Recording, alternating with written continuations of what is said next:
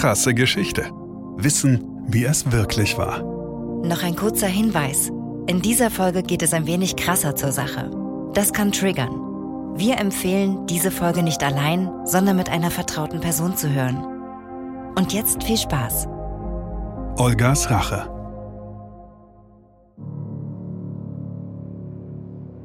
Olga zerreißt es das Herz. Ihr Mann ist tot. Igor Rurikowitsch, ihr geliebter Ehemann, Vater ihres Sohnes. Grausam ermordet von feindlichen Barbaren. Tage zuvor war er aufgebrochen. Igor I. von Moskowien, Großfürst und Herrscher über ein Reich, das sich von Kiew bis Nischni Novgorod, dem heutigen St. Petersburg, erstreckt. Sein Ziel liegt weiter im Westen, wo der Volksstamm der Drevlanen lebt. Sie zahlen Tribut. Aber nicht genug. Igor will mehr. Doch sein Feldzug scheitert und er gerät in die Hände der widerspenstigen Vasallen. Sie fesseln Igor mit beiden Beinen an zwei Birken, die zuvor bis zum Boden gebeugt worden waren und deren biegsamen Stämme nun unter enormer Spannung stehen. Dann kappt man die Seile, die die Bäume am Boden halten. Igors Sohn Svatoslav ist erst drei, als sein Vater stirbt. So übernimmt nun Olga als Mutter des Thronfolgers die Macht im Reich der Rus. Es ist das Jahr 945. Sie ist nun Olga von Kiew und sinnt auf Rache an all jenen, die ihr den geliebten Ehemann nahmen. Grimmig, wütend, in tiefster Trauer. Olga schickt Boten los mit einem verführerischen Angebot an den Führer der Drevlanen, Prinz Mai. Nicht nur Frieden bietet sie ihm an, sondern sogar die Ehe und damit auch den Thron.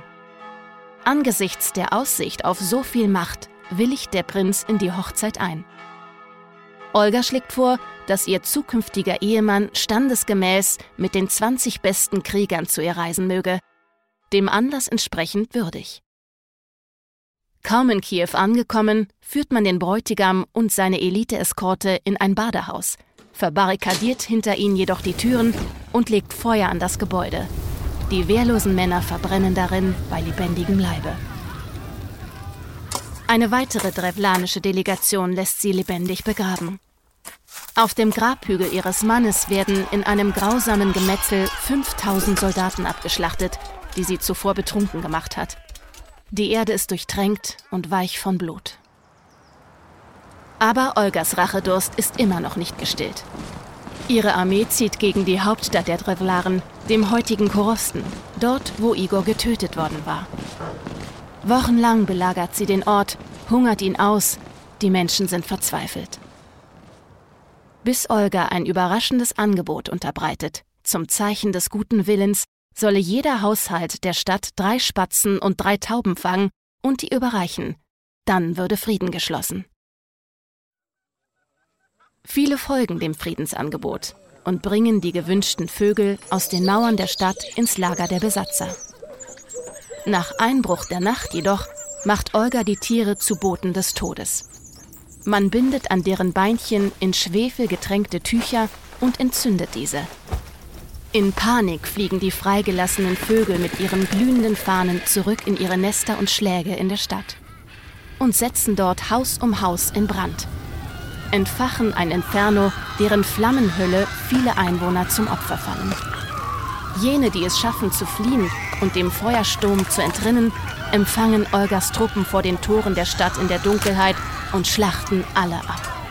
Männer, Frauen, Kinder werden niedergemetzelt. Wer doch überlebt, wird versklavt. Die Drevlanen sind vernichtet. Olgas Rache an dem Volk, das ihr den Mann nahm. Wenige Jahre später, 957, lässt sich Olga, inzwischen fast 70, in Konstantinopel taufen. Bis heute wird sie von der orthodoxen und der katholischen Kirche verehrt als heilige Olga.